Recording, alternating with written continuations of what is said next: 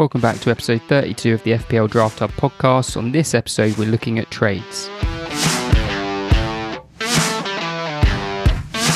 Welcome back to episode 32 of the FPL Draft Hub podcast. My name's Mitch and I'm your host.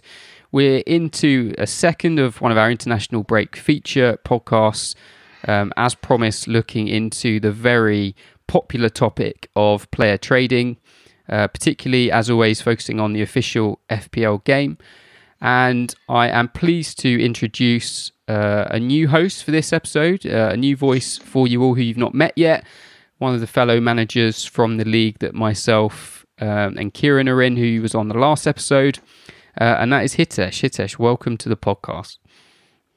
Hey Mitch, thanks very much. Really excited to be on here and make my first appearance on the pod. So do you want to give the listeners just a little flavour of your FPL draft trophies so far and achievements? How's it been for you? Yeah, sure. And I guess for the listeners, our league's quite interesting because effectively each season is broken up into almost two mini trophies. So at game week 18 we have a dinner. How much you pay for that dinner depends on your position, and if you're bottom you end up paying like £100 towards that dinner. So effectively our season is broken up into two like mini trophies. So I think in the first year I came third and third, the second year I came 10th and 10th, and then this year I'm trailing at about 8th. So not the best draft manager by any means, but really keen for the game, so hoping I can impart some wisdom. Nice. So obviously we're going to be talking about trading today. How what do you think qualifies you for today's podcast? What qualifies me to talk about trading? That's a good question, Mitch. Well, I've been on the receiving end of some terrible trades, as in I've been the manager giving away really good players for someone awful. And I think since then I've taken a much more structured and philosophical approach to trades. So I wouldn't say I'm your wheeler dealer Harry Redknapp who's going to come out with an absolute bargain by picking up Jota before he hits it big. But I could definitely help give some sort of approach to help other managers think about their trades in a bit more of a structured way. What about you, Mitch? Yeah, I think I said it's Kieran at the end of the last episode. I think me and you are pretty similar in our trading frequency and how we approach them. I think we're both definitely on the more cautious end, the more analytical end of trades. We're not going to be jumping into any rash decisions. And I think a lot of managers out there are the same, which is probably why it provokes the anxiety that it can do and why lots of people are quite keen to kind of crowdsource feedback on potential trades that they've got ready to go. So hopefully this episode is able to give you just a little bit more direction and just maybe a vague structure to hang your thinking on, so that you can at least try and come up with the decision within your own echo chamber, and then bounce that off of the wider community, friends, etc.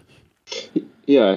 I think that's really important because I'm a frequenter, maybe a bit more on the lurking end than actually contributing posts on the Reddit, Discord. One thing I notice is that people get a trade option chucked at them and it's thrown up on all of these different forums, and it's almost like the person's had a complete brain freeze. It's like there's been no real attempt to value it or try to understand what's better or worse. It's almost like the mind's being completely frazzled and there's no method or approach to try and figure it out.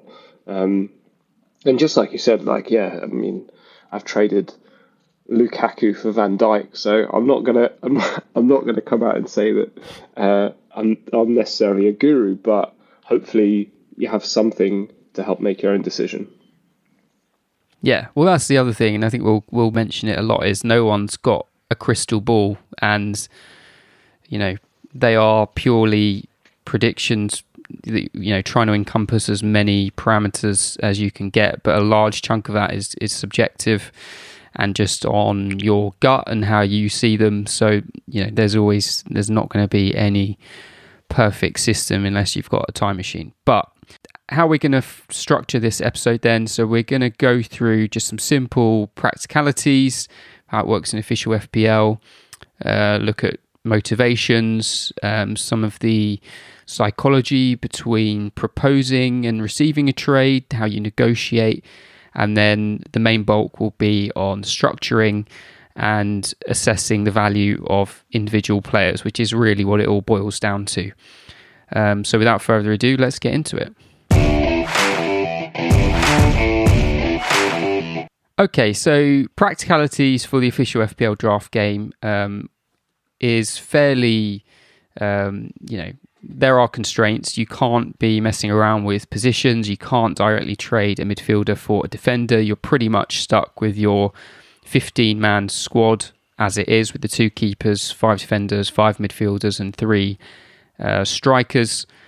So when you are making trades, the simplest way is to trade a 1-for-1 with a defender for a defender, or you know, striker for a striker. But more often than not, there'll be a multiplayer trade and they have to be like for like in their position. So a defender and a midfielder for another defender and a midfielder. And I know that differs slightly in some other draft formats, but that's how it is in official FPL. In terms of deadlines and timings, there is some variability here depending on the settings that you activated at the beginning of the league. So in our league, for example, it's pretty much a free-for-all in terms of the game settings. So we don't have any veto options or commissioner vetoing. So a trade will happen the second the accepting manager clicks accept. And the window is the same as it is for sorting out your waivers. So once the waivers are processed, you know, whenever that deadline is, that's the end of trading for the week, and trading will then open in the next week. So in other games, they can have a commissioner veto trades. You can have that as a setting in this game. Oh wow! I didn't actually know that. Yep. So there are different settings. So there's the commissioner vetoing, and then there's other manager vetoing, where if more than 50% of managers veto it, then it doesn't go through. And what that means is that the draft, the trades can't be processed until the end of the window, because all of those veto, technically you've got until the waiver deadline as a manager to cast your vote, which means it does have slight practical considerations in that you can't, as part of a trade, then waiver out that player because they're happening on the deadline. Yeah, and I guess, I mean, it's probably aimed at making things more fair because people can vote on it, but at the same time, it also opens it up to somebody vetoing a trade just because they don't want to see a player move a certain way. And it's pretty difficult to prove why or why not you'd vote for a trade. But it's definitely an interesting setting. Yeah, I mean, we essentially have a form of it in a more casual way on our group, so that's not something that's impossible for us to do. It's just not something that we're using via the in-game settings, but if there is a dodgy trade, then I'm pretty sure it will get flagged up by somebody. So what is the reason for you to try and look to put a trade together? So some of the things I've got down here, you might be lacking in an area, you might have ended up with a number of players from the same team and you're looking to diversify, or equally you might want to do the complete opposite and get yourself stacked up on one particular team. You know, there are different reasons for wanting to get players, but I wondered if any of those particularly resonate with you in terms of how you've gone about them in the past. Yeah, I mean, even the fact that you've pointed some of those things out are really important. And I think as a manager, it's important to know like why you're going into a trade. At the very basis of it, it's pretty simple to say, like, I'm going into a trade because I want more points. i.e. I think I'm going to give you a dud and you're going to give me a better player and therefore I'll be in a better point position by the end of the season. Actually, just some of those strategies that you said are really, really important for people to think about when they're thinking about trade, i.e. I get to diversify away from my three City players, or I get to change some of like the positional value that I have from a midfielder to a striker. Reasons that why I've done trades in the past, like I said, I haven't done that many trades, to be honest. Mainly they've been to try and get a one-up in terms of players, trying to sell players, for a value greater than what I think the value of that player is. So, yeah, trying to sell someone a bit of a lemon, to be honest. Like when I tried to sell someone Van Dijk and get his Lukaku, who I thought he was undervaluing, but actually turns out I'd got that completely wrong, and I gave him Van Dijk and got a non-scoring Lukaku in return. So, the main reason I tend to do it is to try and sell a player at their peak before they're going on like a little bit of a downturn. Slash the other way, try to pick up undervalued players that might be out there in the market. An example right now being someone like Mahrez, who's basically done nothing and probably trading for pretty low value. Yeah. What's your thoughts? Why do you tend to enter into trades? I've definitely entered into trades before to try and strengthen in areas if I feel like my midfield's just not really doing anything for me and I'm too reliant on, well, certainly not this year, but in previous years, if I felt like I've been too reliant on clean sheets for points, then I've tried to move points around that way.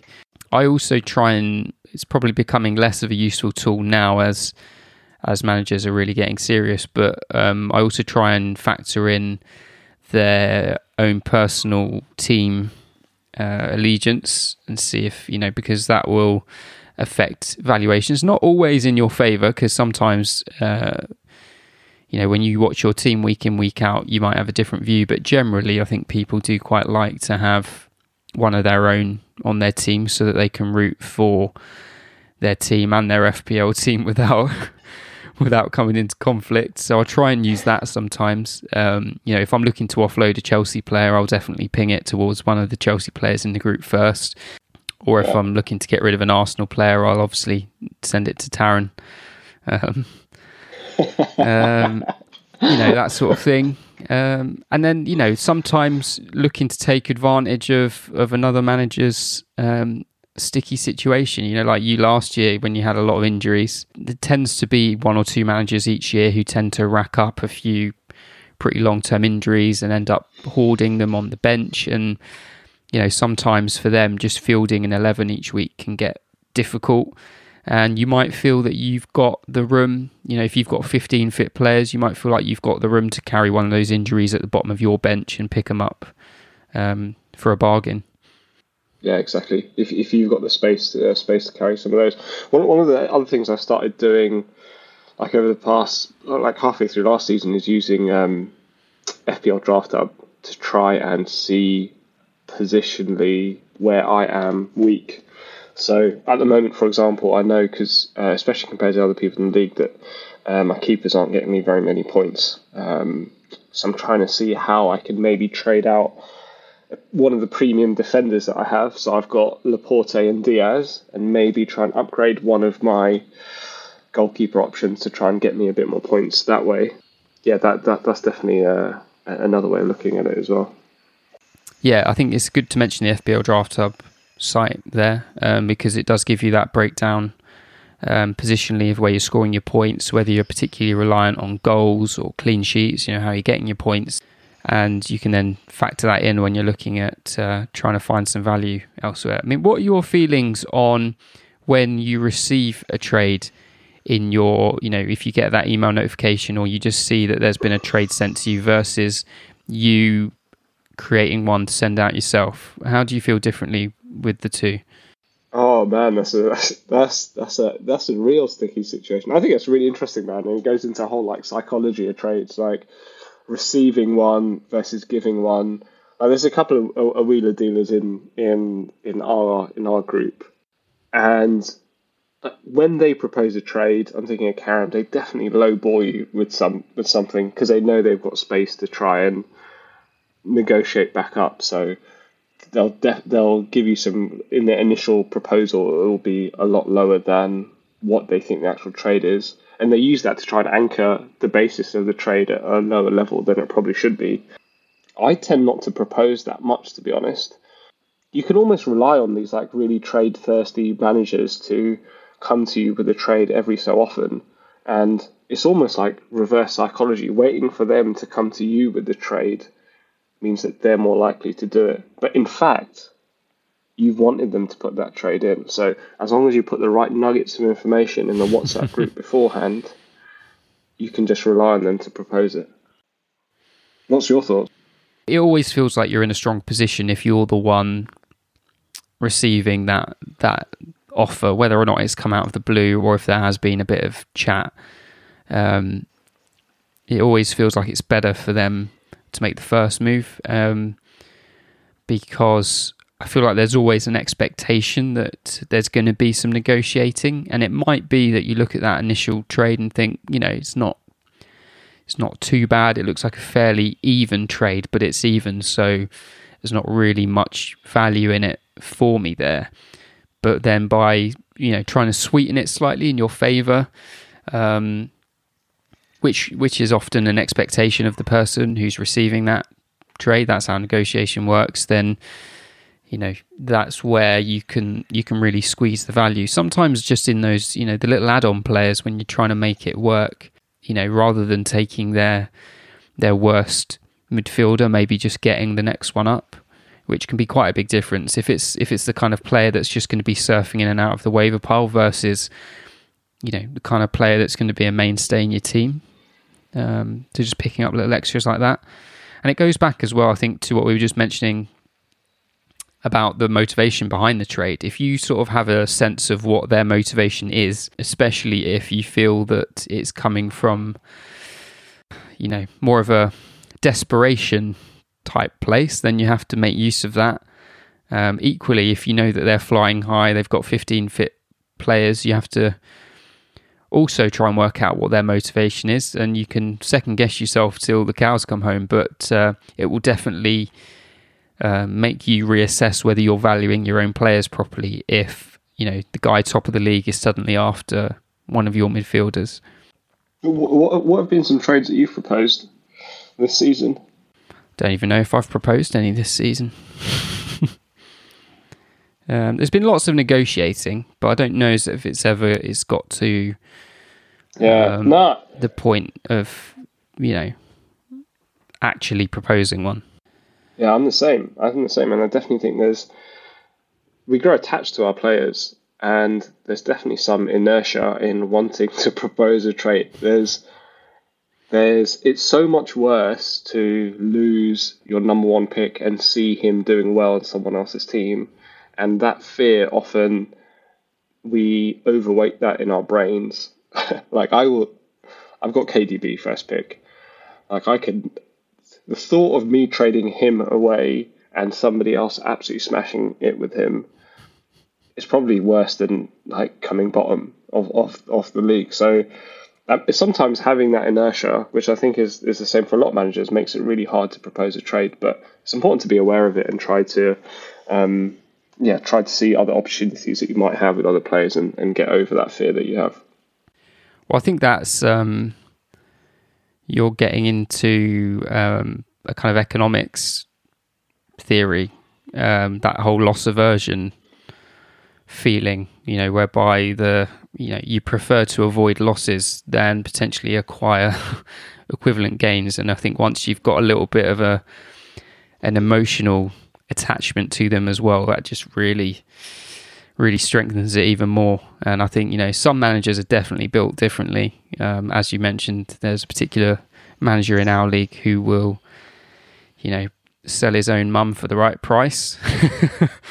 But, you know, I think for a lot of people, especially, you know, you go through the trouble of drafting them and, you know, you get your squad together, they get you some points and, you know, It's the fear of them smashing some hat tricks for one of your rivals is just immense. And I think it's probably partly why last year I sat on Pukki for so long, because he had an absolutely blinding start. And Pukki we mentioned on the last pod as well. But, you know, as you've mentioned already, that the basis of wanting to sell high and buy low, I just didn't have the balls to sell him high when I should have done, because the fear of him just carrying on what he was doing for someone else was too much.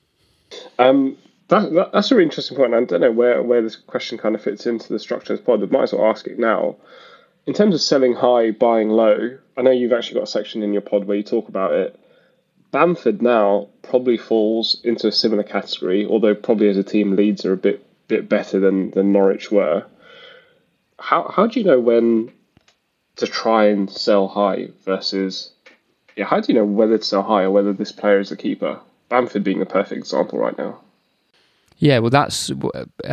we started talking about Pukki in the last pod in response to Bamford, because he's the most, you know, out of all the players at the moment who are in like the top 20, 30 scorers in FPL, the only one with a bit of a question mark over is Bamford. The rest are all fairly, you know, they're all good players who you would expect to be up there. So it's an interesting one. I mean, there's no way of knowing when the right time is. I guess it just depends when, and if he is someone you're looking to move on and sell high, then it's going to have to be someone that you're constantly negotiating with, and it will just be a case of when you feel like the value has hit the right point for you to pull the trigger, but knowing that if you wait too long, then the value that you can get is going to drop. So, you know, but it comes back into the subjective side. It's how you feel about Leeds. It's how you feel about Bamford as a player. You know, you can also use like expected stats in there as well to work out whether they're seeming to be over or underperforming their stats. So yeah, it's an interesting one, but generally I think a lot of managers won't hit the sweet spot and will wait too long, and by then you kind of of the opinion might as well just keep hold of them. Yeah, nice. So you mentioned the old WhatsApp chat earlier. How important do you see that side of trading and the negotiating, the background chat? The old WhatsApp Lenin Goebbels propaganda machine. No, I think it's pretty important, man. I think the work on a trade starts far before the actual trade is put into someone's FPL game. It starts weeks before, when you're commenting on how well that player's done in a particular game, or, you know, maybe they've done a beautiful assist. That part of the game cannot be underestimated. And if you're naive enough not to do it, then you've got to be wise enough to the fact that other managers in your league will be doing it. So, you know, when somebody's got a Bamford hat trick and they're posting a few little comments about happening, you've got to believe that is part of a wider propaganda play to try and sell that player at high. And reversely, when somebody keeps pointing out that, you know, Bale's got no output this season, and he doesn't look like he's going to score or an assist at all, not, by the way, that is getting to me so far. But when they're doing that, it's a ploy to try and get your player at a low. So, yeah, I think it's critical, man. I think it's really important. And I've seen you do it too, I think. No. I don't know if that's just me. I don't know if that's just me overlooking it to things, but I see it happen all the time. Hmm. You need to talk to someone about that paranoia, mate. It's not going to stand you in good stead. Well, I thought that's what this was. I'll give an example of the previous manager. We had Kieran. Kieran, we had a placeholder player. So instead of Sancho, he drafted in Burke. And if Sancho got signed by United, he'd get Sancho. And I remember the propaganda machine in the WhatsApp then. Everybody was hyping up Burke. Oh, he got such a good trade for Burke. Like, should that even be allowed? You being at the forefront of that, but that's all just games to make him not trade away that player for a lower price. So, yeah, man, I think the WhatsApp group is rife with that type of negotiation tactics, and I think it's really important. What's your views? What have you seen? I think if I think back to season before last, in the season that I won, I was definitely operating a real reign of terror over the WhatsApp group. Every week I'd be chipping in with a little mixture of misinformation with some real gems in there.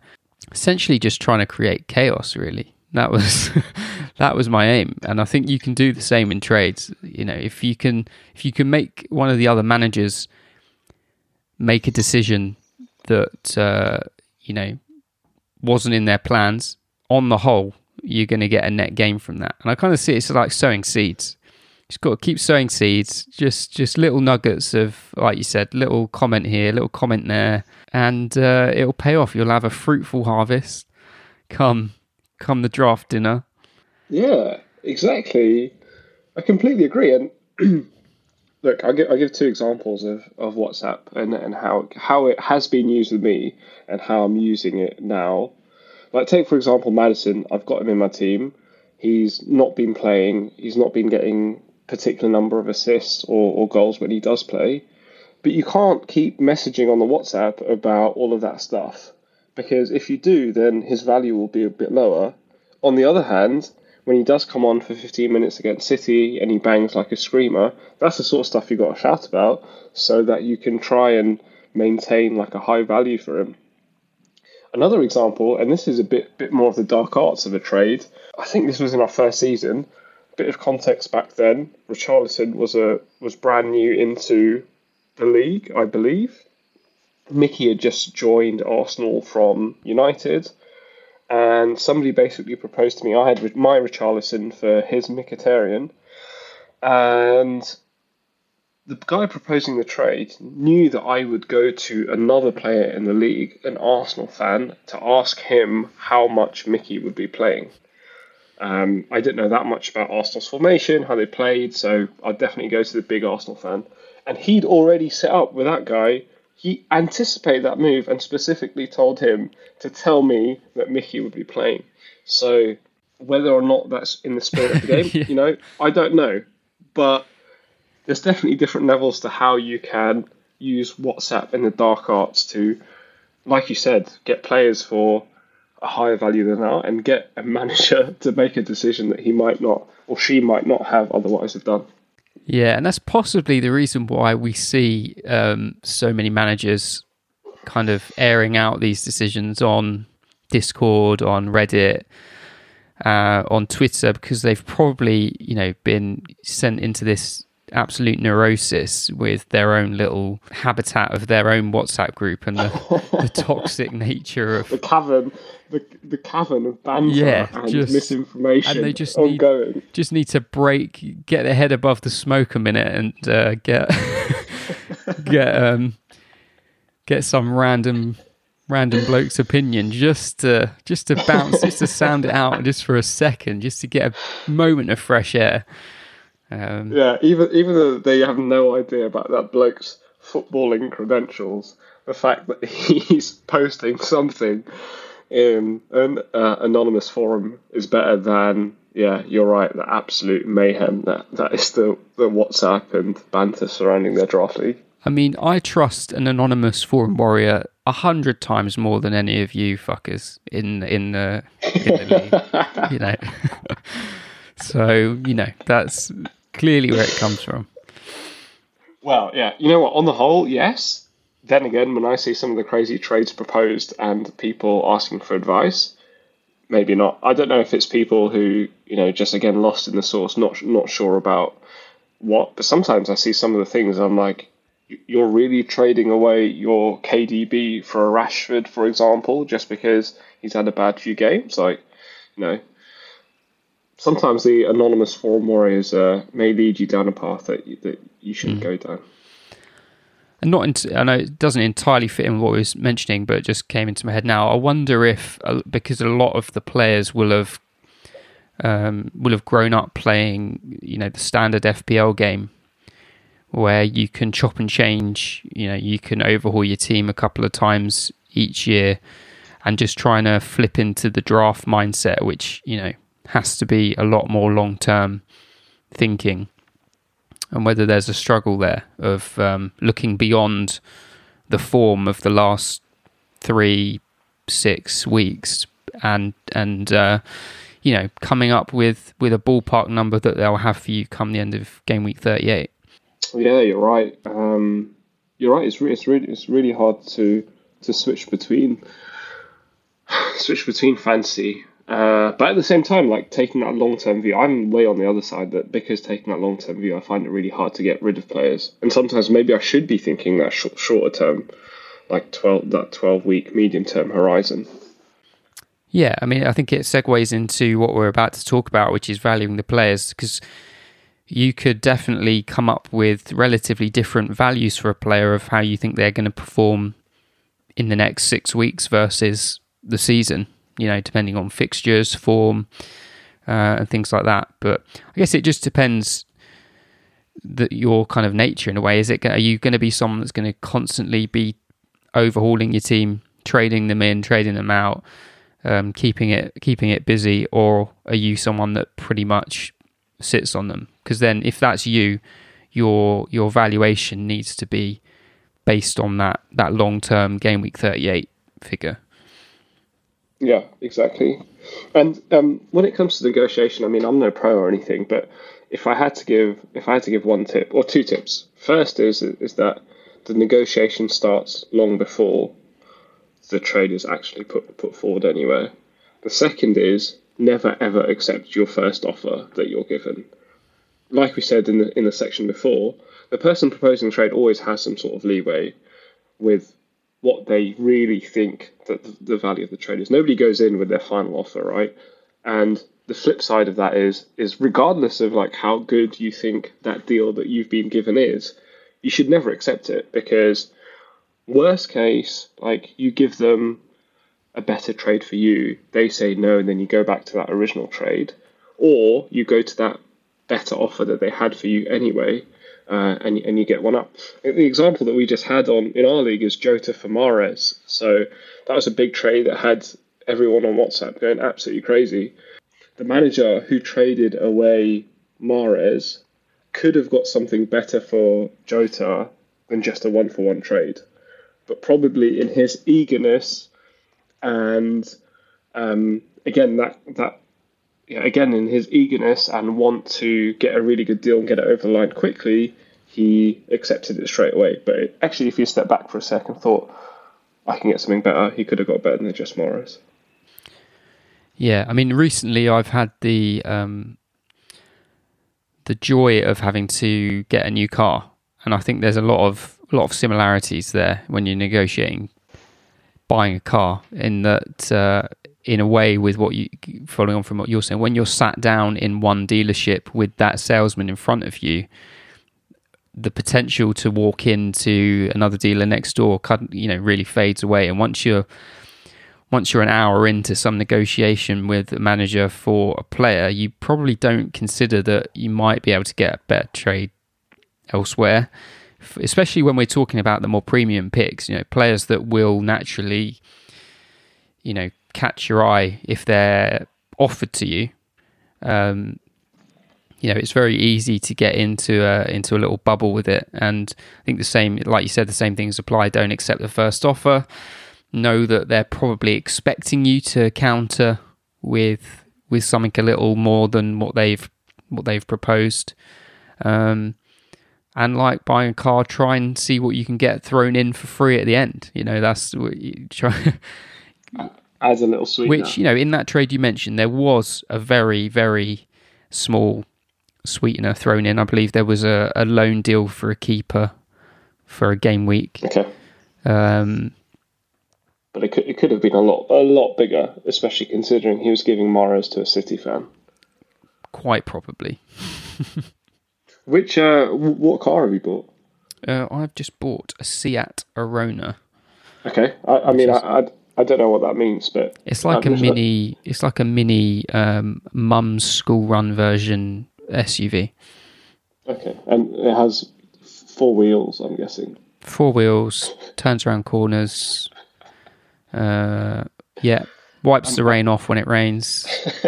And what sweetener did you get for that when you? The sweetener I got for that, I'll tell you. I got a protective boot liner for the dog. Oh, really? That's actually pretty cool. Yeah. I don't know how much that's worth, but... it's worth £45 RRP. That's really decent. That's really decent. Nice. Yeah. Yeah, twisted their arm right off there. What he gave you his used dog line. Yeah. Lying around. Really good. I had one final point on negotiation. I know I've given like two final points on negotiation, but one more. And this, all of the things I've mentioned actually from this same manager, and it's a basic sales technique actually. Basically, when you give someone an offer, there has to be an impression, a sense of urgency in that trade, or that time is running out. You see it everywhere, right? When you see an offer, 30 days left, this offer will expire in the next hour. You get the big pop-ups. I had it with the car. It was last day of the month, or it was penultimate day of the month. And they're like, listen, you know, this deal's not going to be here tomorrow. Yeah, exactly. It's a classic piece of customer psychology that make them feel as if there's a burning platform and they have to buy it now, otherwise they won't do it, because they know that once you're out of that dealership, right, you're not going to buy it because you can't be asked anymore. So they want you to buy it there and then. You see it with like Sports Direct closing down sales. Like how often are they closing down? Like, well, a lot of them have recently closed down, but you know what I mean. They do have a lot of stock. To be fair, it must take them a while to clear it all out. Oh, my local Sports Direct has now been closing down for about 15 years. But the same principle applies to trades as well. So back to that Richarlison Mickey trade. The way he put that pressure on me was, well, he tends to do this in multiple different ways, but he either says, okay, give me an answer by X time because I've got another offer that I want to consider, right? That's his classic technique. Like, okay, or you can say, let me know by X time because, you know, waiver deadline's coming up and I need to sort out my waivers. Exactly, and that's what he did. He proposed it at, I think, 10. Waiver deadline was 11:30 because it used to be 11:30 back then, and he said, let me know in the next like 40 minutes or so because I need to sort out my waivers. And he knew in that time, who was I going to speak to? My, you know, also I thought best friend, the Arsenal fan in the group, and then betrayal ensued. But yeah, you know, give them that sense of burning platform. Yeah. No, as I said, the same thing happened when I was buying the car, but it was the day before the second lockdown was being announced. So it was the day when there was rumours that on Thursday we were going to go into a second lockdown. So I was able to play the doctor card and say, well, that's great, but I know for a fact that you're not going to be selling any cars next month. So either you take my deal or you don't. That's really good. So then, yeah, I was flipped 180 on them. They paid you to take the car away, I heard. Yeah. They're paying me back monthly for the next few years. You got them on a credit deal as well. Yeah. You make more money on the credit deals. You know, it's not a cash game anymore.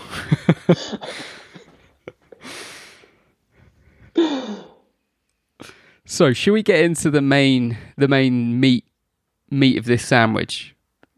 Let's do it. And get into the value, you know, how we're valuing players, because that's really what it boils down to. Yes.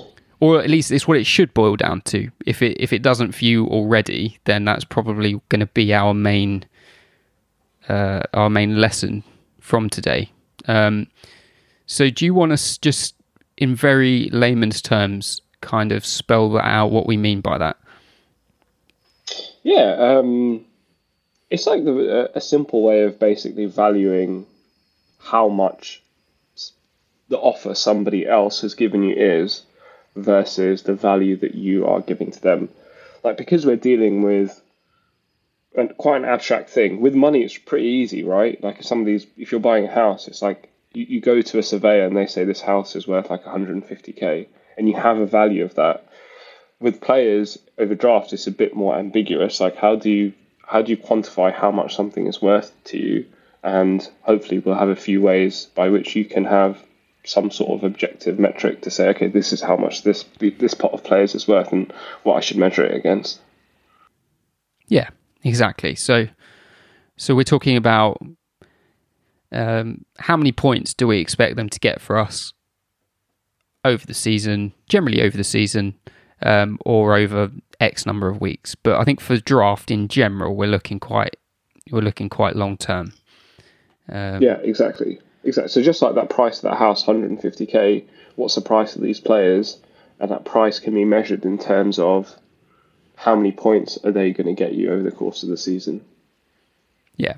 And so obviously the basic unit of that is to pick a single player in that trade and work out how many points you think they're going to get over the season. Now, obviously, most trades are going to be happening mid-season.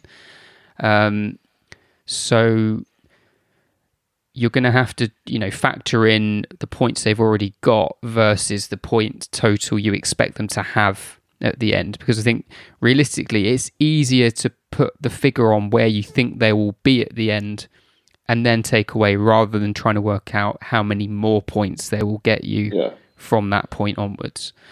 Yeah. So what are some of the techniques, Hitesh, that managers can value a player, just in general terms for now? I think like a really simple one is, like you said, think about what total somebody's going to be at the end of the season. And a really simple way to do that is look at how many points they've got over the past few seasons. So Sterling, for example, you can... I don't know exactly, but I know he's got between 200 and 230 points in the last three seasons. So as a ballpark, that's what he's going to get. So that's probably the simplest way. I mean, and often it's good to just start simple and have a simple method, but just look at what they've done over the past few seasons and use that as a basic measure. I think that's often a really good way to do it. Yeah, and that information is really easily available, and I'm not sure everyone is aware that it is, but if you go to the kind of normal FPL, so fantasy.premierleague.com/statistics and click on any player, then when their box comes up, you can see all of their previous seasons points. So if we take Sterling, for example, who you just mentioned, I can see going back over the last few seasons, he scored 204, 234, and 229 points. So, I hadn't even prepped that one, and I was bang on. Check that out. Yeah, there you go. So, coming into it, it's probably you can use this very much in your draft day prep as well, because those early first round picks, you're really looking for someone who can pretty reliably return you 200 plus points from the first round. And so hence why Sterling, Sterling, KDB, Aubameyang, Salah especially, Mane, why all those names are up there as they were. Like you said, that's a really easy way. And if you're not convinced that there's a direct comparison, some people will look at the minutes played. And I think some people maybe get a little bit too caught up in the minutes played section, because someone like Sterling, in theory, you will draft, if you draft them on draft day, will be there for you, barring any trades, for the entire season. So regardless of how many minutes they actually get on the pitch for, that ballpark points figure is there. It's just there, yeah. So yeah, so a really simple one is to look at how many points they've done historically. If it's a new player or they haven't been there that long, take Bruno Fernandes, for example. You're not going to have that historical number, but you can still group them approximately with a band of players, and so you'll know what they'll get. So take Fernandes, he's probably going to be in that similar bracket as those players that we've just mentioned based on his output at the end of last season. So he's going to be somewhere between, if we take a slightly lower end, but say somewhere between 190 and 240. a new signing, like a Madison, for example, you know he's going to get somewhere probably between 130 and 150 points based on what he's done on what he's done historically, and then that's similar for the other players in that same bracket as him. Lastly, someone like Bale, considering where he's at now, how many minutes he's going to get, he's probably going to get somewhere in the range of like 120 to 150 points. So you know, like broad, like rough range of where they're going to be. Obviously, there's some variance in that, but you can kind of batch them with players in their same category. Yeah, I think Bruno's a good example of where some of the difficulties lie with the newer players, especially someone like Bruno, who started off, you know, like during Project Restart, absolutely smashed it. So if you were to just extrapolate that over a full season, I think his projected points would have been over 300, which, you know, not impossible, but considering I think only one, maybe two players have ever got more than 300 points in an FPL season, it's not entirely likely, but it gives you a sense of how well he's performing. And I think a really good recent-ish example along those lines is Aubameyang, who joined in the January transfer window in the 17-18 season. And between them, you know, between him signing and the end of the season, he scored just under 90 points in yeah, just under a third of a season. And in the last 2 years, he's got 205 and 205 points on the dot. So super consistent, reliable points scorer for you. And, you know, proving that even with that little half or third of a season, even a quarter of a season of data, if you look at them and see they're playing well and they're a big signing, then you can reliably extrapolate it to predict how they're going to do next year. Exactly. And on that, I think you can use the FPL statistics as well. So if you want to take it a step further and not just like ban them with equivalent players, you can take a look at how many points do they get per match. And I think that the FPL statistics link that you said actually shows that. And then try to think about how many games that they play. So Kane, at the time of this pod, is on 10 points per game, which is pretty high. He's not really going to maintain that. I think the top players tend to get around 6, 7 points. But you can take a look at someone like Aguero, who probably gets about 7, 8 points per game. You can probably think about how many games you think he's going to play this season, considering his injury record, and then try to calculate how many points you think they'll get in the remainder of their season. Again, Bale, using that same approach, say the top players, like someone like Salah, gets somewhere between 6 and 7 games, and you know he's probably going to play like 37 games. Bale, on the other hand, might get a lower output per game, like say 4 to 5, but he's also going to play a far fewer games as well, considering his age, the fact that his knees are made out of plastic. So he's... even though he might have, you know, a similar points per game, he might only play like 25 to 30 games in the season. So you can use that to say, you know, he's probably going to get, I think, similar to what I said before, somewhere between like 110 to 130 points this season. Yeah, and you can take it as far as you want. You know, you could get really specific in terms of, you could look at how many goals they've scored, you know, reliably over a few seasons, how many assists they've got, whether they're someone that seems to attract bonus points, which isn't something to completely ignore, and use that to kind of work out where to ballpark them.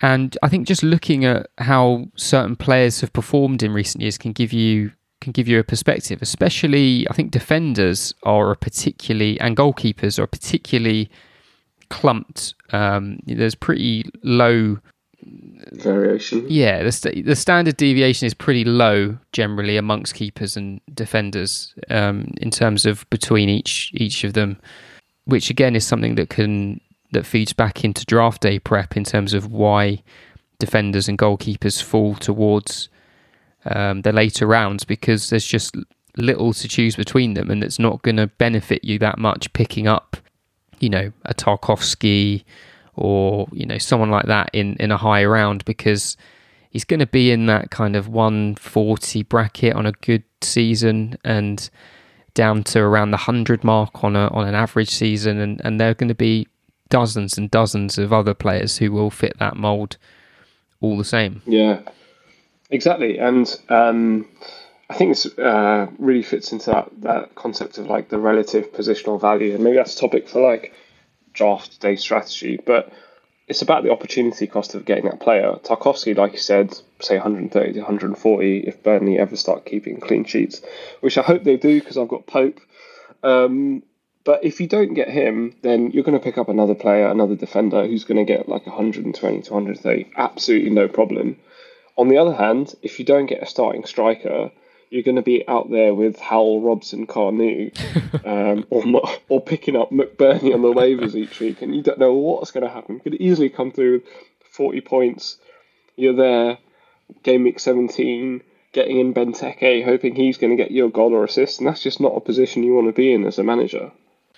No, definitely not a position you want to be in. Definitely not.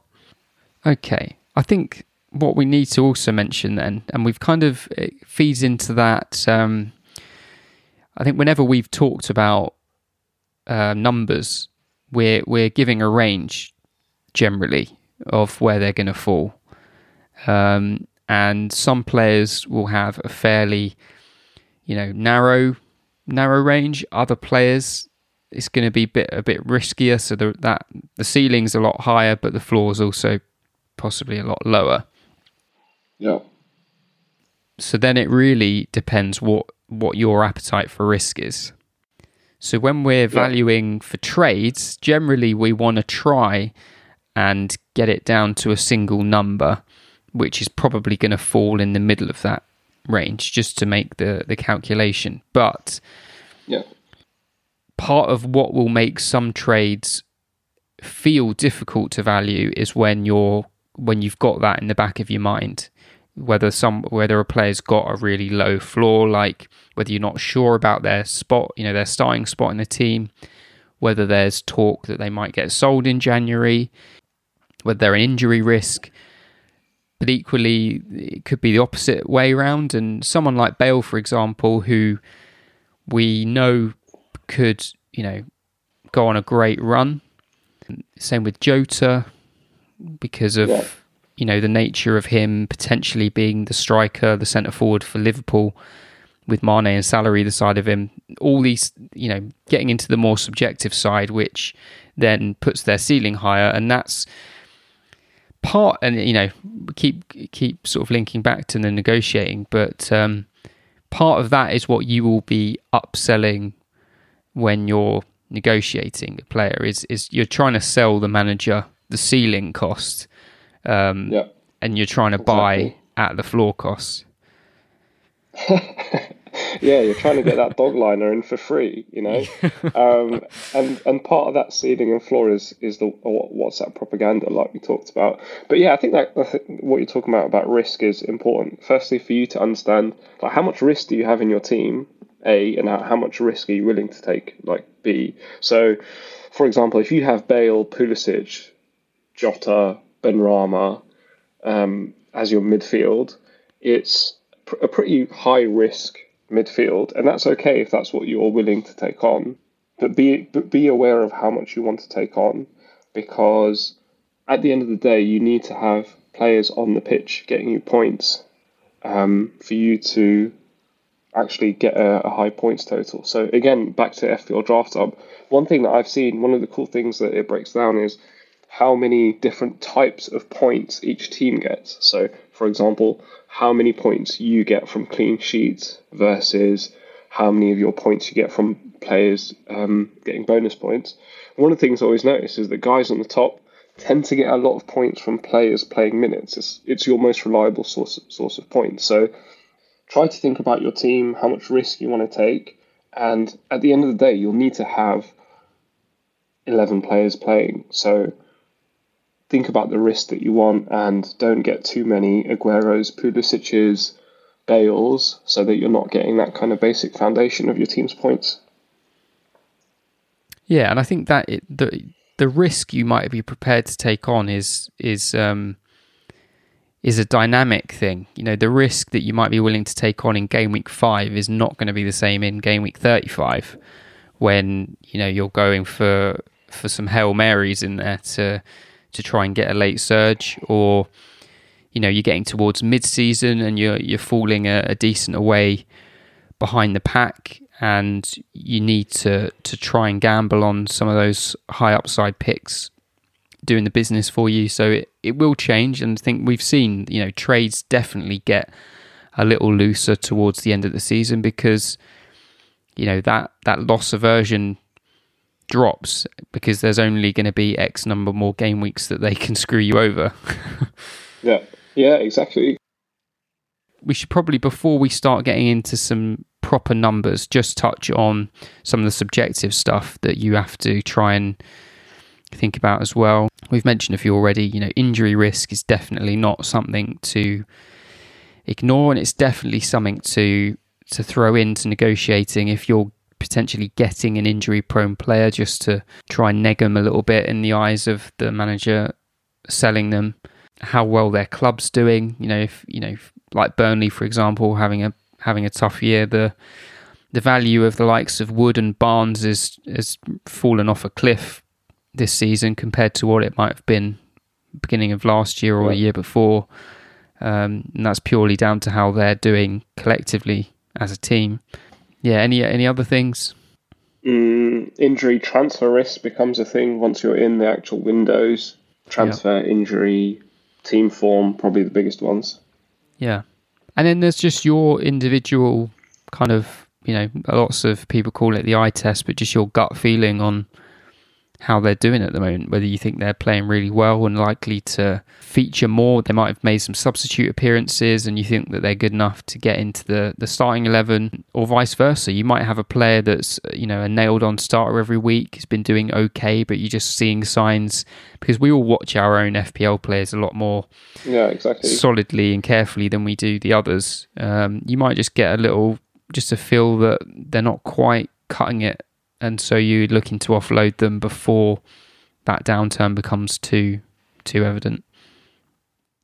Yeah, exactly. When it's, I think Kieran mentioned this. Well, it's important to watch games, match of the day, to understand like players, where their points are coming from and whether they're going to be reliable or not. Like JWP, for example, had a banging week, got 15 points, but 2 of his goals were from free kicks.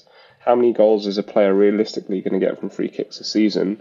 Very few, and it just happened to be that he had a couple bunched up in a game. So watching players, understanding the nature of their role and whether it's an outlier or something that they're going to continue doing is good to look at. Mm. I guess for people who don't put as much emphasis on that is where the likes of XG and XA comes in.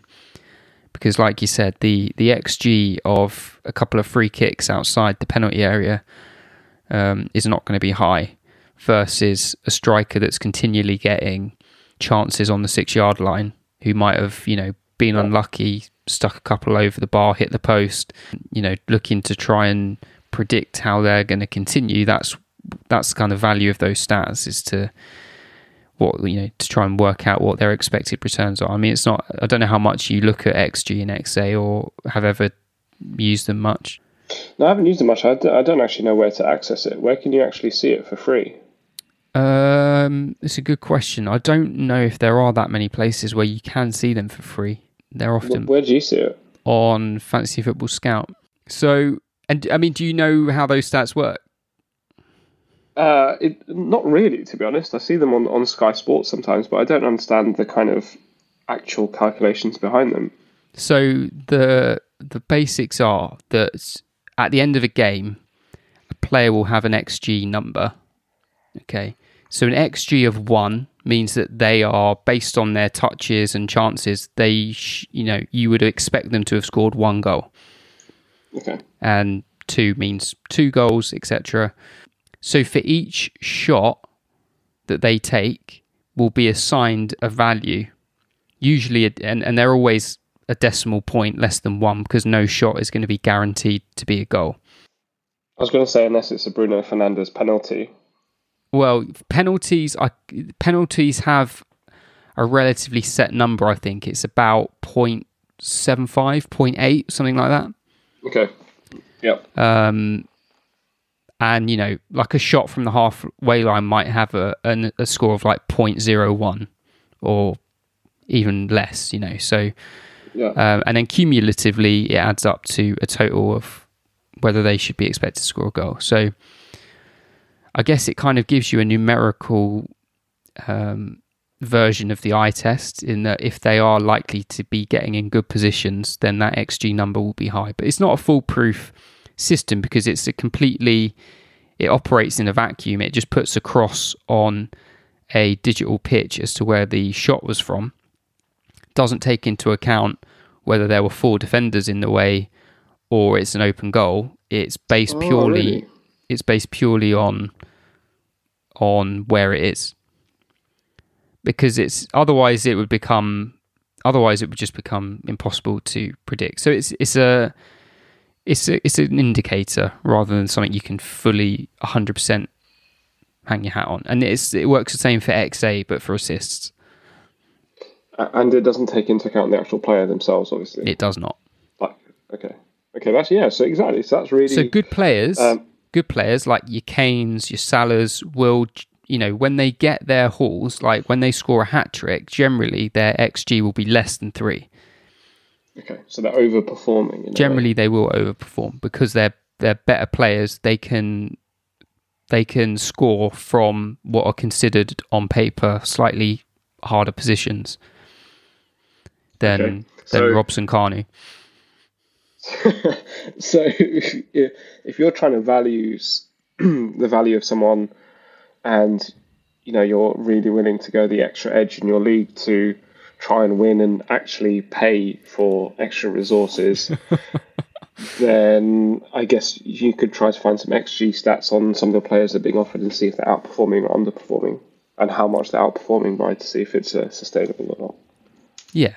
So generally, you want to, on paper, you want to be wary of someone overperforming their number and be, you know, a bit more pro a player that's unwin, because the expectation would be that their goals will come. They're just unlucky at the moment. So a good example is Che Adams, who, I don't know the numbers exactly, but has been absolutely smashing XG, getting loads of chances in the box, not sticking them away. So he'd come away some games next year of like 2 with, you know, no goals. And so you can add those up over the season. So each game, the total kind of notches up. So you can look at what their season XG is, and it might be like 16 and they've scored 14 or something like that. So he was miles, you know, really, really underperforming his XG. Now, one reason for that can just be that they're a shit player, and you know they're getting in the right spots, but they're not going to stick him away.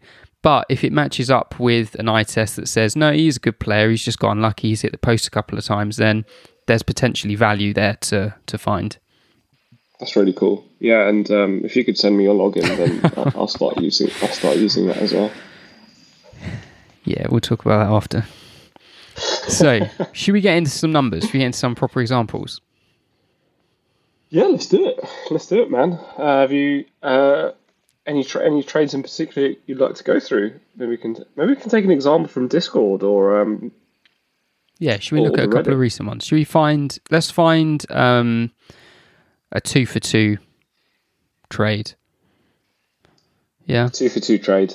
Okay, I'm on the Discord. Here's one. Mane, Jota for Ziyech, Sterling. Okay. Do you want? This is from Drew72, who I think was actually a pretty big poster. So Mane, Jota for Ziyech, Sterling.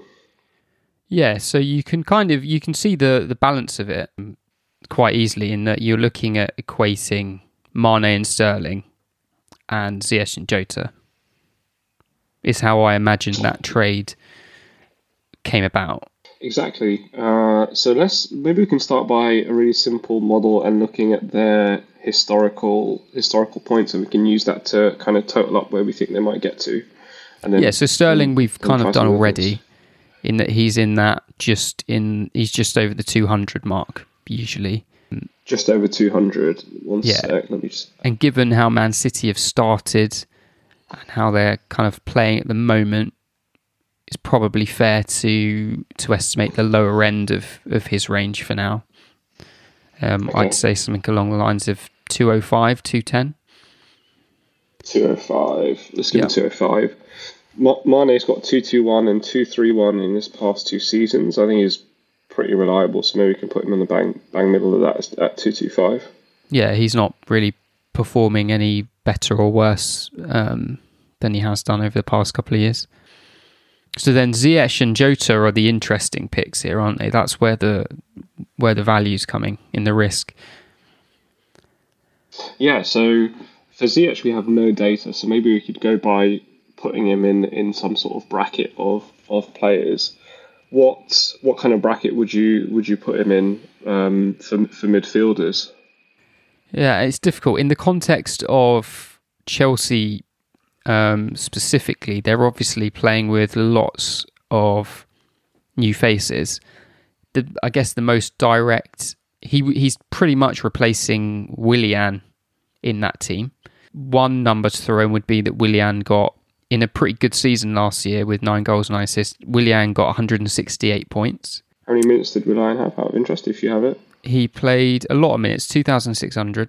The other way would be to flip it and look at how Pulisic has done so far, which is difficult because of his minutes. But he got 127 points from 1,700 minutes, which is pretty good. And then the only other kind of data that you could throw into the mix is Ziyech's historical data. Now, obviously, that's coming for Ajax, so it's, you know, they're a pretty dominant force in that league, so it's not the most. But just to give you an indicator of you know what he's able to do, looking at some of his league seasons, he's got last year he got 6 goals, 13 assists, and the year before that he got 16 goals and 17 assists. So he got someone. 16 goals. Mm. No wonder you drafted him so high. So he is someone who definitely favours the assist, but is definitely not shy to scoring as well. So using that kind of data and how we've seen him, if I was just plucking a number out of complete thin air, assuming he continues to get decent minutes, I'd say a good season for him would be around the 170 mark. Yeah, exactly. A good season would be that if he got the minutes. Otherwise, yeah, you're probably looking at somewhere between 120 to 170. So a big range on him. So if we put that together with the 168 that Willian got in the same position and the 127 points that Pulisic got in 1,700 minutes, we're landing around the same sort of 170 point mark. Do you agree? Yeah. Maybe you could go a bit more conservative and go for like 150 or something, because you don't know how many minutes he'll get. Yeah, I mean, there's not really direct competition in that spot per se. They can move players around, which works in his favour. It kind of varies on the system, and yeah, I mean, if you wanted to be more conservative, you could go to the 160, but I guess given it's his first season in the Premier League, it's probably wiser to slightly drop that to 160. I'd say put him at 160. All right, we've got Ziyech at 160. So then we've got Jota, who's hard to value for very different reasons, because we've got data on Jota in the Premier League, but not for Liverpool. So we've seen him have a really good season. Well, we say he's had a really good season. He got 9 goals and 8 assists, which sounds good. That was playing 2,350 minutes, and he managed to rack 139 points over the season. Combining that with last season, similar amount of minutes, he got 105 points. So we've never seen Jota put up kind of world-beating season total. Yeah. And at the moment, he's on 4.7 points per match. Mm-hmm. So what does that give him over 38 games? Over 38 games, it's 180 points. I guess there's two questions about him. Firstly, whether you think he'll play 38 games, and then secondly, whether he'll actually maintain 4.7 points per game. I think the bigger question in that Liverpool team is probably how many minutes he gets and how many games he gets, rather than you'd hope he can continue that output, but it's whether he'll actually get those minutes consistently. So I think he definitely will not get the minutes of 38 games. There's obviously an established, he's the usurper here for a very much established player who they've had massive success with, regardless of how he's playing. And from what we've seen at Wolves, I don't really recall, I'm not really basing this on much, but I don't recall him being a massive injury risk, but I'm sure he must have picked up a few to miss out on the minutes that he did.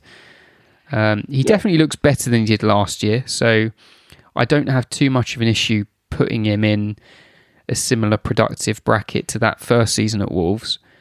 I also don't have too much of a problem with that current minutes per game number that he's sitting at, because I think even off the bench, he's going to be someone that's going to get returns. But I think in terms of an overall season total, he's going to be playing max two thirds of the games. So whatever that 38 game week projection was, I would take 2/3 of that. Yeah, and that puts us at about 122, which is bang in the middle of those two previous seasons you gave of him. So I think, assuming he's got the slight star factor now that he's got potentially Mane and Salah either side of him, and they're going to be putting a demolition job on teams a lot more than Wolves necessarily can, I'd be inclined to just inflate him slightly. So where have we got him now? 122. I think if you were valuing him in a trade, 130 would sound fair with a red shirt on rather than the orange shirt of Wolves. Yeah. I don't know what you think of that. Yeah, definitely. Especially, absolutely. That's part of that Liverpool front three. Yeah. So where are we at then with either side of this trade? So Jota, Mane, we've got at 355. Ziyech, Sterling, we've got at 365. Okay. Which is good in a way, because that passes the initial glance that it's a tight deal. It's not one that you can make a snap decision on. And it's echoed by the numbers. Now, obviously, just from listening to us wrangling those numbers there was, countless variables that we've factored in to nudge those numbers or base those numbers on. And your opinion of those variables could be where you're seeing value in that trade. Now, if we were to assume, or if you were to be of the impression that Jota... So at the moment, it's a narrow win to Ziyech and Sterling. But if you were under the impression that Firmino's done, Jota's going to get a start every match in the league up front, then that 130 number quite easily becomes 160. 160, 170. Yeah. And the trade suddenly falls in the favour of Jota and Mane. And the other way as well, which is the way I'd probably lean, is that if you think Jota... he's not actually going to get that many minutes. Firmino, even though he's not producing that much, they still won a Champions League and a Premier League with him doing his job in that role. So if he's not going to get that many minutes, then he might even get closer to 100 or 105. Yeah. Again, that swings it the other way, and that makes it the trade in the opposite direction. Yeah, and then on the flip side, you might think, Man City are not going to have a great season. Sterling doesn't look as good as he has been. He's not got Aguero there to score and set him up. So that 200 points mark might seem like a reach for Sterling this year. So you might, nudging that down to the kind of 180, 190 mark. And so, there are different ways this trade could fall depending on what your biases are. But it's, on paper, it's a tight trade. and it really just comes down to those more subjective things. In a way, when you put the numbers down like this, it makes it easier for you to go with your gut. Because if you look at it on paper and think, yeah, it's quite fair, but my gut tells me Jota's going to have a great season, or Ziyech's going to explode in his first season, then it makes it easier for you to pull the trigger, knowing you're not going to make a horrendous error if it doesn't quite pull off how it might do in your head. Yeah, exactly. And the purpose of it putting down on paper is so that you have at least some sort of number that's driving your decisions, and then you're consciously aware of what your assumptions are and how you think that will affect the trade, as opposed to just like arbitrarily thinking, oh, Jota's going to do really well, therefore he'll get me lots of points, but Sterling might not. Oh no, I don't know how many points he's going to get. What shall I do? Oh, I'll chuck it up on the group and see what they think. It just gives you a bit more of a structure. And then what's interesting in this trade as well is some of those other points we talked about, risk and reliability. So Jota's not going to start every game, so you've got to be aware of that. If you've got another six players who aren't starting most games, you've got to think about, can you shoulder that risk? Are you able to take that unreliable player? You're also got a more of a concentration risk in Liverpool with Jota and Mane. Yeah, definitely. If you've also got Trent, Robbo, Salah, maybe you're a Liverpool fan and this is your dream. But on the other hand, do you really want to put all of your eggs in one basket? Up to you. Either way, not right or wrong. But important to look at those different risks in these trades. Yeah, I think that was quite a nice illustrative trade there. Should we have a look at another one? Yeah, let's do it. Should we go for a slightly more complex one? What have we got? What have you got on the Discord? A never-ending set of trade options. All right, I got one here from EOR25 FPL 12-man team. He says, would this deal improve my team on the left side? And it can be Adams instead of Maupay. TAA, Willian, Maupay for Coady, Sterling, Cavani. Okay, so who would he be getting? He would be getting Coady, Sterling, and Cavani. Okay. So we've got 3 for 3. We've got defender, midfielder, striker, just to make it a little bit more difficult. Well, we've already put our number in for Sterling, so we can use that again. We've got him at 205. You happy to stick with that? Nice. Yeah, we'll take the easy win. Should we do TAA? That's probably an interesting one. So what's he historically done? I think he's been pretty consistent, hasn't he? So last two seasons, 210 and 185. Okay, and if we take into account their massive injury crisis, how many fewer points do you think, or how many fewer clean sheets do you think they're going to keep? So those totals were based on them keeping four, or him getting points for 14 and 16 clean sheets. 14 and 16. Okay. I'd be inclined to say 12, just to be conservative. Yeah. You could even go lower. Do you think he's only dropping 4 clean sheets? Yeah, but that's in this season. The other thing that that's not his main source of income. You know, he got 15 assists last year, 4 goals. So it's a question of whether you think he'll sustain that. Plus, he's injured now, which we have to factor in. Oh yeah, he's had his little soft muscle tissue injury, hasn't he? I mean, I think he'll still be one of the best defenders in the game. Yeah, but the ceiling's likely to be a lot lower, isn't it? Yeah. What would you put him at? I think the ceiling would be 180, but realistically, yeah, I'd be looking at him all around the 160 mark. Yeah, I agree. With the loss in clean sheets, the general no cleanies this season, and his injury as well, so fewer minutes, probably 160 is fair. Yeah. I think an easy-ish one to value is Connor Coady, because he's like an ever-present in the team so long as he's fit, and Wolves are fairly tidy for clean sheets, and he's not someone that's ever got a goal or assist in the Premier League, so you can just forget about that. Last year he got 118, and the year before he got 94. Wow, that's lower than I would have expected, to be honest. I would have put him at about 100, maybe 125. Doesn't really pick up bonus points. And as I said, yeah, it doesn't get any goals or assists. I mean, I think we could be conservative and say 100. 100? If we're putting him in the middle of those two numbers. 105, go on then. Should we do Cavani for ease? Yeah, and then that's really done. Easy, because I'm gonna tell you, he's gonna get absolute fuck all points this season, so we can put him at 0.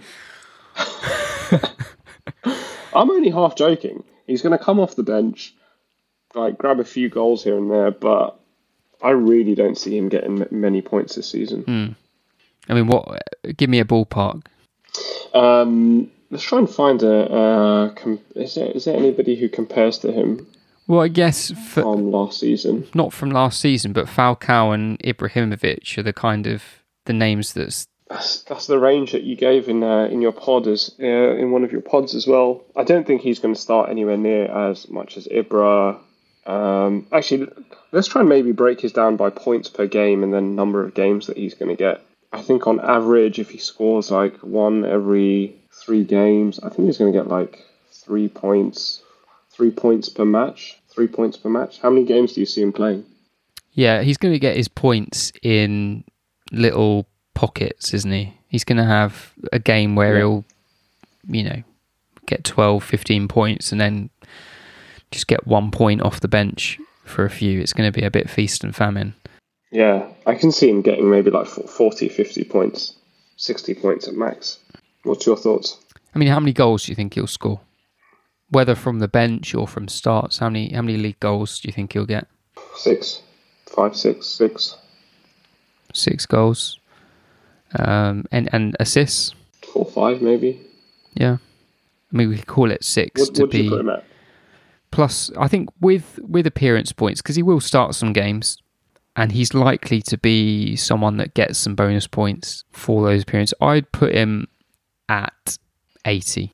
You want that 80 number, don't you? Okay, for the record, I think that he'd be lower. But again, like this is part of the exercise, right? Like, people disagree, but at least we have some sort of method of valuing where we think he'll be. I think his star factor is hard to ignore and is probably what will be naturally inflating him in my mind, and it's difficult to separate that. Yeah. Yeah, fair enough. So we have Coady 105, Sterling 205, Cavani 80. We've got 390 on that side. Mm-hmm. On the other side, we have Trent on 160, and we've got Maupay and Willian at 2 value. Okay, should we go to Willian? Yeah, sure. So I don't know much about Arsenal or he had that opening match where he got 3 assists, and then since then has done absolutely nothing at all. And that year last year where he got 9 goals and 9 assists is his best ever year, and he got 168 points. But if we look back, because obviously he's been for Chelsea for a number of years now, I'll just read out his totals going back. 108, 130, 114, 135, 104 and 82. So what's an average there? About 112. Mm-hmm. And what's his current scoring rate? So he's got 7 appearances, 27 points. So he's operating at about 4 points a game. Okay, cool. Do you think he'll play for 30 games? Which, fits pretty much with that total. He's got Pepe as competition, and it's not completely insignificant competition because he's not really been cutting it. Not that Pepe has either, but there's certainly a question mark over it. So I think that average score we pulled out is probably not going to be too far. Yeah, let's put him down at 110. Yeah. Yeah, I agree. Okay. And then finally, we've got Neil. Yeah, real attitude issues. I've got a soft spot for Neil. I feel like he's he's like a Riviera Mitrovic. Just a little bit more refined, but similar mould. Are you saying that because they have really short cropped hair? Yeah, probably. So we've got 1 season of Premier League data, 10 goals, 3 assists, 131 points. Okay. We're 8 games in, but he missed 1 game and he's got 4 goals, 1 assist. So he's slightly ahead of last year's scoring. And let me just find his points per match. That's pretty high. He's on about 5.4. Mm-hmm. And, you know, his standing in the team hasn't changed. The amount of goals he's got so far is slightly above that rate over the season. If we think we're, fourth, fifth of the way through. So, I mean, even if we say he has a slightly better season at 140, considering how he's doing, do you think that's fair? So he's on 38 points already. The 7 games he's played 90 minutes. So when he starts, he's pretty much there. I'd maybe go 145. All right, let's put 145. But yeah, you could argue that. So how are we looking? There you have it. So the TAA, Trent, Willian, Maupay side 415, and then the Sterling side 390. Okay. So similar-ish difference to the previous trade, and again, that kind of does it. I guess that makes sense looking at it on paper. Yeah, and again, if you're thinking about the different risks in each one, Cavani's not going to start most games, so you're looking at a very streaky player. Again, if your team's full of people who aren't going to start, then that's something to take into consideration. Trent, Maupay, Willian, by the looks of it so far, are the only player that's the points total is probably a bit more of a variable there is Trent's, depending on how the clean sheets and whether he can muster those assists. But that 415 is probably relatively accurate, I'd say. Same as the 390, yeah. Unless you think Cavani's going to have a stormer of the season, which I'll tell you now he won't. And I think both sides, you know, TAA and Maupay are certain starters, and Coady and Sterling are more or less certain starters as well. And then, you know, Willian is probably more assured than Cavani, but there's question marks over the two of them. They've certainly not got their spots properly nailed down. But yeah, I mean, the upside on Cavani is that he suddenly starts in the team, and it looks like he's the main man. If there's a system change, new manager comes in and want a bit more of a, you know, more ruthlessness up front at the spearhead there, and he gets a run, then suddenly that projection nudges up a little bit. Yeah, I mean, like if there was hypothetically a South American manager to come and take over United who has an affinity with other South American players, then yeah, maybe Cavani will start and could be the focal point of that attack. Just hypothetically, obviously. Yeah, all completely hypothetically. Yeah. Fine. Great. What do you think? So that trade, what would you say? What would you say to the person who proposed it? Take it or leave it? So I would... To EOR 25. Yeah, I'd have to leave it. Yeah. I'd have to leave it. I think there are going to be Coady caliber players that you're able to... pick up off the waivers with a bit of skill. There will not be any TAA or Willian or Maupay level players that you're going to pick up off the waivers. And we all know, just looking at Maupay in particular, how scarce strikers are. And having one that's a pretty decent one in your team is pretty valuable. So, yeah, I would stick. But I can see the allure of having one of the big names like Sterling in there on the other side, because what you've got are a more closely packed together three on the TAA side versus the range of players on, you know, between Sterling and Cavani, for instance, on the other side. Yeah, exactly. And if your range in the rest of your team is pretty stable too, then maybe it's worth taking the risk on that trade. Just see, because you can shoulder a bit of risk in your team. Yeah, definitely. Okay, I think we're pretty much there. Just one final point to make and get our head out of maths mode a little bit is just to mention the point we've got written down on creativity, which we have sort of alluded to. Yeah. But is something else to factor in, and it could be something that, you know, if you're such as the two trades we've just gone through, which are pretty tight, that you might be able to try and squeeze in just to get the trade over the line if you're particularly keen one way or the other. So one of something that's become quite popular in our league, and I know happens in other leagues, is loans.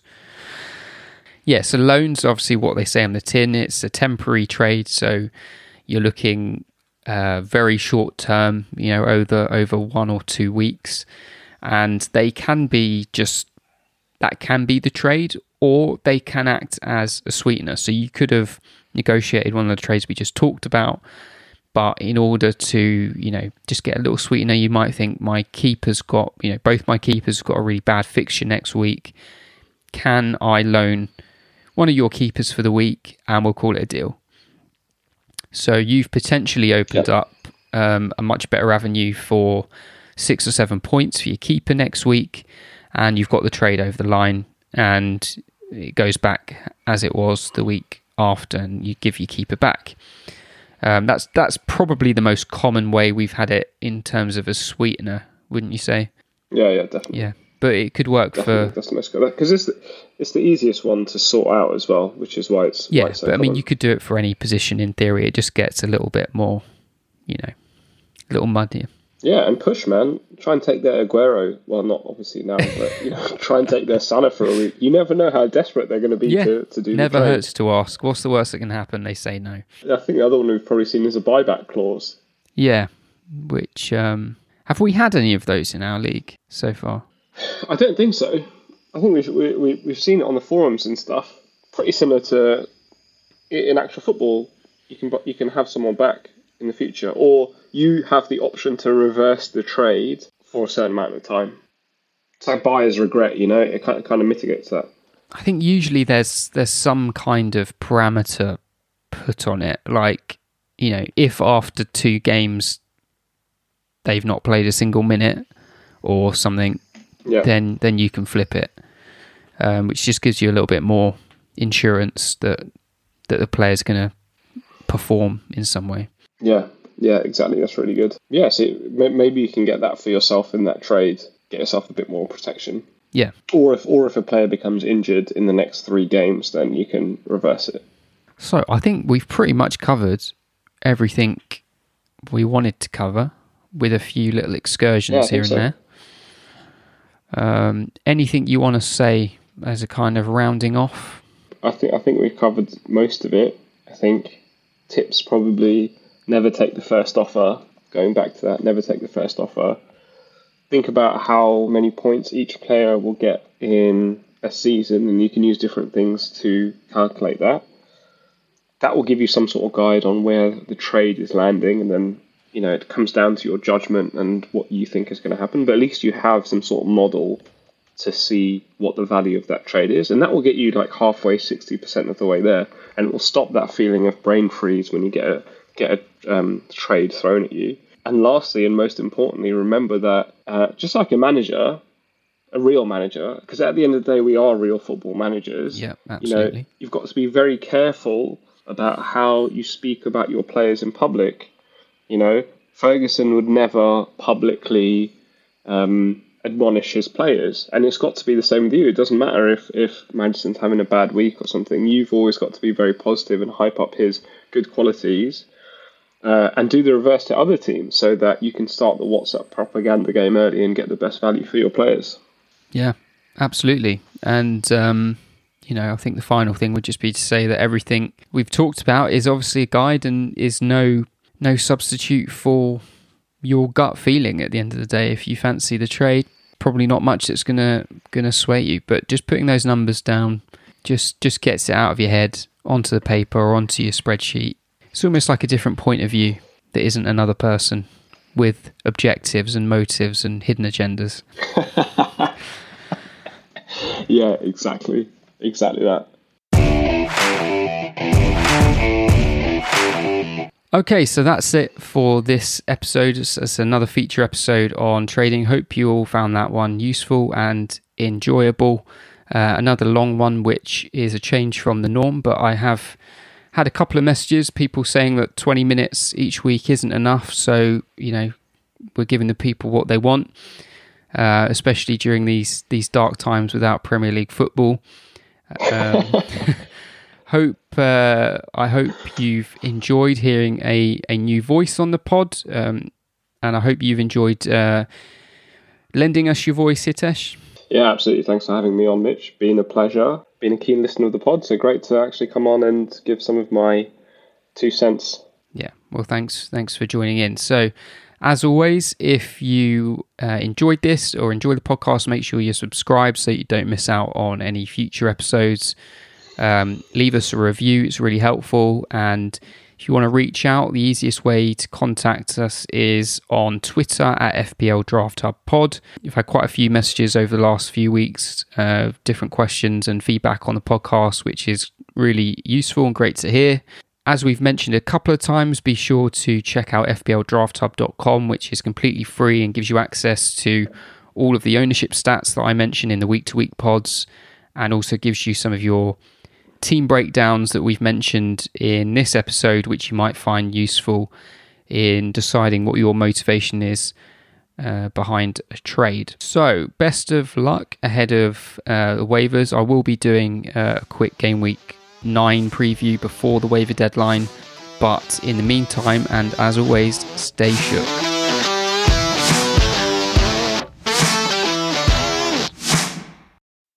Sick. Nice. Wrapped up.